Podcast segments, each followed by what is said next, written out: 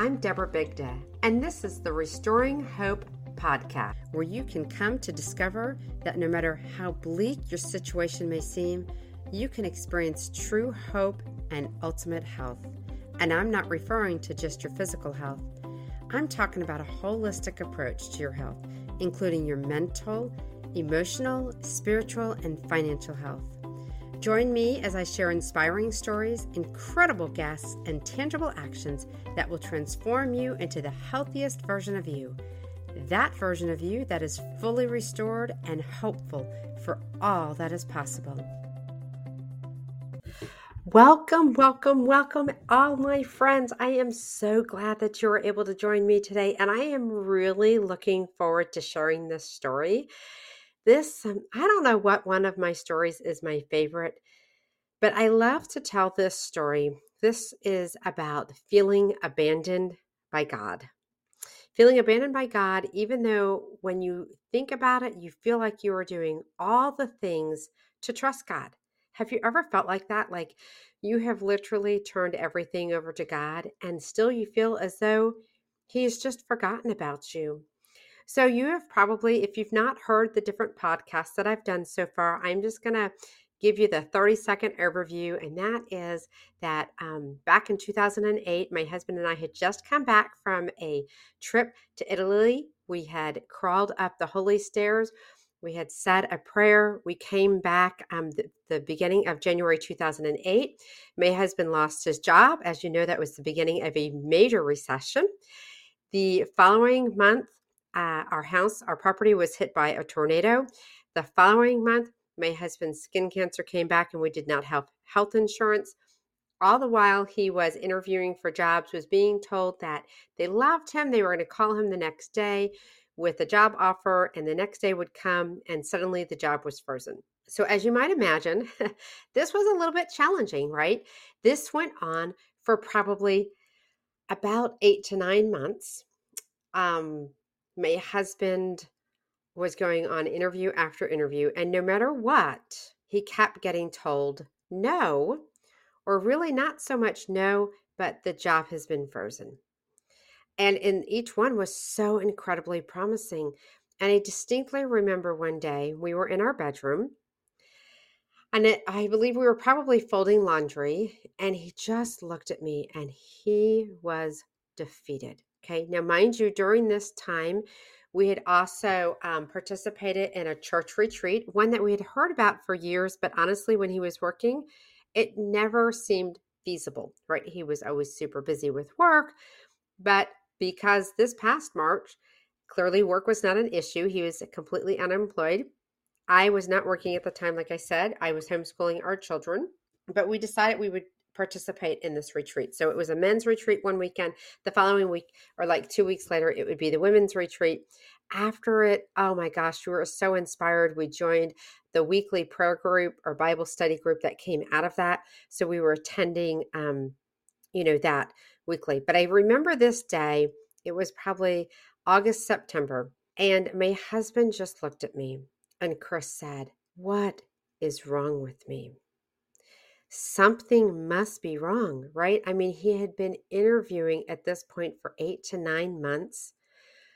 And no matter what he did, no matter what they said, the answer always came back the same the job is frozen or no. And he just looked at me. He goes, There must be something wrong. What is wrong with me? Why doesn't anybody want me? Why won't anybody hire me? And he was like, I have turned everything over to God. I have been trusting God in all of this. And he is not helping. I feel abandoned. Can you think of a time in your life where you feel like you have literally laid everything at God's feet and still you feel abandoned? And you wonder, what is wrong with me? What have I done wrong? Right? Now, these are questions that are natural as humans to ask, even if ultimately we know that sometimes we don't know why.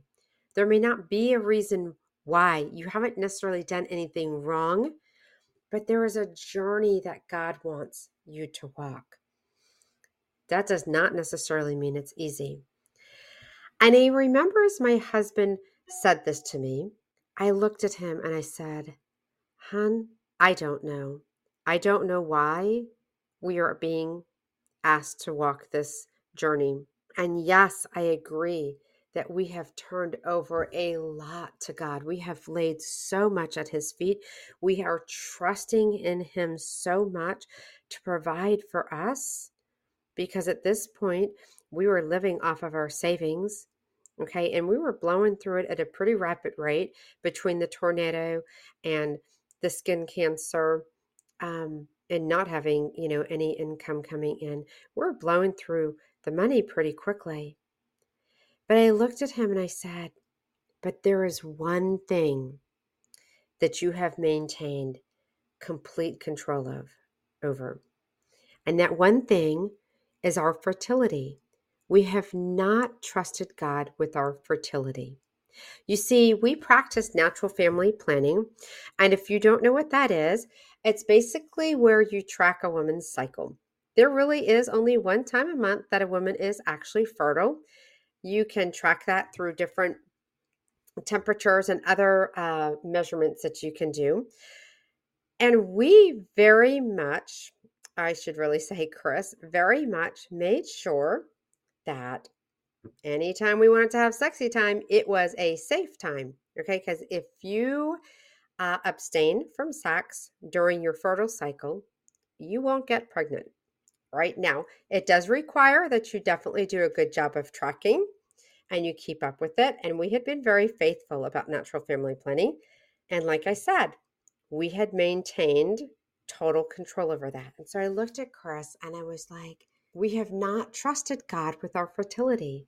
Maybe we just need to lay everything at his feet to include our fertility.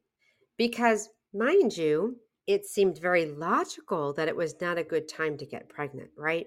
We had been without income for eight to nine months. We had no health insurance. So it seemed very logical and very, very reasonable to say now might not be the most opportune time to get pregnant. So I said this to him and I was like, let's maybe just lay this at his feet. Well, as you might imagine, that was kind of a hard thing to hear and receive. And we talked about it. And he was like, okay, maybe. I don't know that he felt super confident with that because honestly, we felt like we had turned everything over. But we decided that we would trust God with our fertility. So I want to ask you Has there ever been a time in your life where you feel like you have just laid everything before God and you have turned everything over to Him?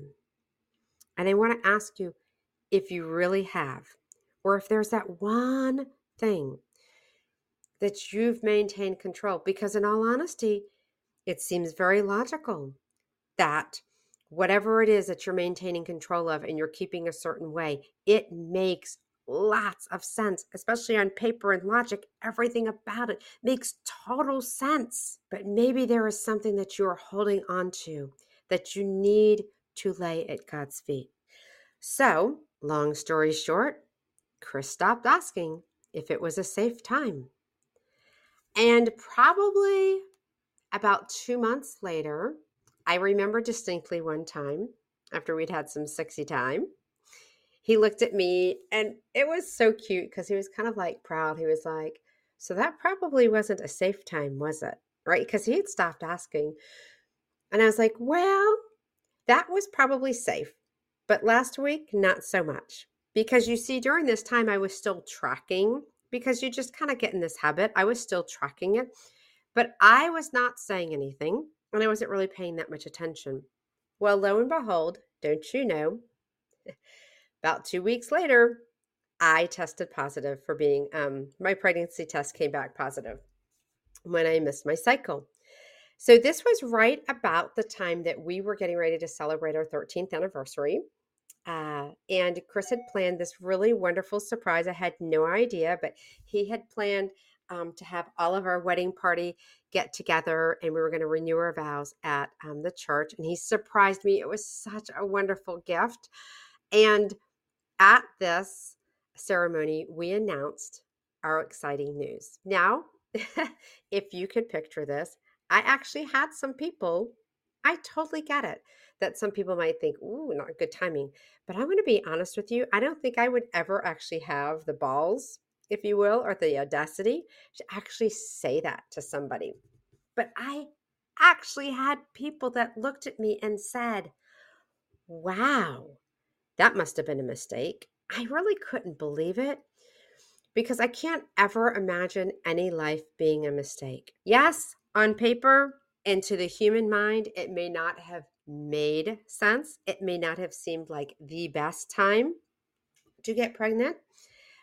But what I am going to tell you is this that pregnancy, that precious little baby, turned out to be the biggest gift in the world. And here's why.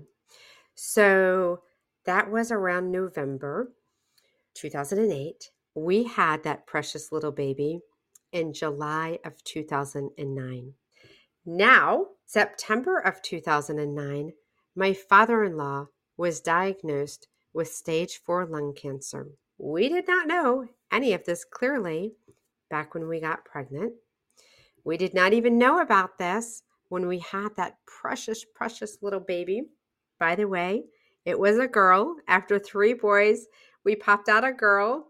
And a funny little side note story we never find out the gender of any of our children. And so when we were at the hospital, the nurse was like, Hey, I'm letting you know that it's not a 50 50 shot after three boys. And we're like, That's fine. I honestly, at that point, was like, Ah, just have a basketball team. So uh, after two C sections, and these are all different other stories to tell, but after two C sections, my third baby came so fast. He actually was a natural delivery. Um, and so she was going to be a um, natural birth as well. And when she popped out for like one thousandth of a split second, my husband's like, oh my goodness, something's wrong with the baby right? Because mind you, he had seen three boys, right? And with that, they're like, it's a girl. And he's like, ah, that's what it is. There's nothing wrong with this baby. It's just not a boy. so we had this precious little girl. We named her Honor. That is H O N O R, Honor. Some people think we're saying Anna, but precious little girl Honor. And here is the most amazing thing about this story. When my father in law was diagnosed with lung cancer about three months later, no, actually two months later, the first month he kind of seemed okay, right? When the kids would look at him, he looked like grandpa looked, normal. He was a little slow to get around. He was doing chemo. By month two, he was definitely slowing down. He was kind of starting to get the grayish look. He was losing his hair. And the other grandchildren were, I don't know, probably like two to maybe 10 years old. And so, if you can imagine to little kids that are that old, seeing somebody that they know and love suddenly lose a lot of weight, suddenly lose their hair. And if you have never seen someone that has been through chemo, number one, you are very, very blessed. But let me tell you, they get this kind of gray skin, a very sunken in look on their face. And this is what my father in law started to look like. And so we would go over and visit with him. And my my boys loved grandpa. Oh my gosh, they loved grandpa so much and they would say hi to him, but he couldn't do the things that he used to be able to do, right? He pretty much very quickly became um, kind of stuck to a chair. Uh, not through his own desire, but just physically was fatigued. And so my boys would kind of play off to the side in the room. But Honor, oh my goodness, she was three months old. She didn't know that Grandpa looked thin. She did not know that Grandpa what had lost his hair. She didn't know that his skin was turning this scary gray color. She just looked at Grandpa with the biggest smile and the most adorable blue eyes, and she would Google and giggle and ooh and ah with Grandpa, and he would just eat it up. And he would love to hold her. We would go over, and I tell Honor stories of this all the time. We'd go over, and he'd hold his hands out. If you can picture this, he'd hold his hands out and kind of clap them. Give me the baby, right? He loved to hold her. And for like the first month, he could hold her. And then the second month came and he could hold her as long as he was kind of sitting in the recliner. And then the third month came and the cancer was getting into his bones and his whole body ached. And it hurt to hold Honor. And so we would go and he'd be sitting in his recliner and I would hold Honor, if you could picture it, like this La-Z-Boy recliner, and I would hold Honor on the arm sit her on the arm rest of the recliner. So she's facing grandpa and her legs are kind of plopped over the armrest, if you can picture that, down towards his lap. And he would just stroke her legs and just smile at her, and she'd smile back. And then when he got even sicker and he might be laying in the hospital bed, I would just bring her and she was just Google and gaga at grandpa. And it brought him such joy to see her. And again, my kids would be there, but they were getting scared of how Grandpa looked because by this time, Grandpa looked really, really thin. His face was really sunken in. And when you're balding and you're balding because of chemo, you don't have that beautiful, shiny, like healthy looking bald head. You have that sick chemo cancer head. And so my Boys would be there, but you could tell they were scared. And they were boys, they were little. It was hard for them just to sit and like not do anything, you know, but maybe say hi to grandpa and stuff. So they would be in the room, but Honor, no, she was this gift. So you see, back in November, or even back in September, when we just were like, why? But why? We've turned everything over. And it was like, but one thing we are holding our grip on tight is our fertility. Maybe we just need to let that go. And so we did. And it was scary. And then we got pregnant and we still had no job. And people were very quick to point that out to us how this might not be a good time to be pregnant, how this must have been a mistake. I am sure many of them thought, how irresponsible of you. I can't say that anybody actually said those words to us, but definitely, wow, that must have been a mistake. I'm sure you didn't mean that to happen. But God, I say that so often in my podcasts and in all my stories, but God knows. He's his timing is perfect. He always knows.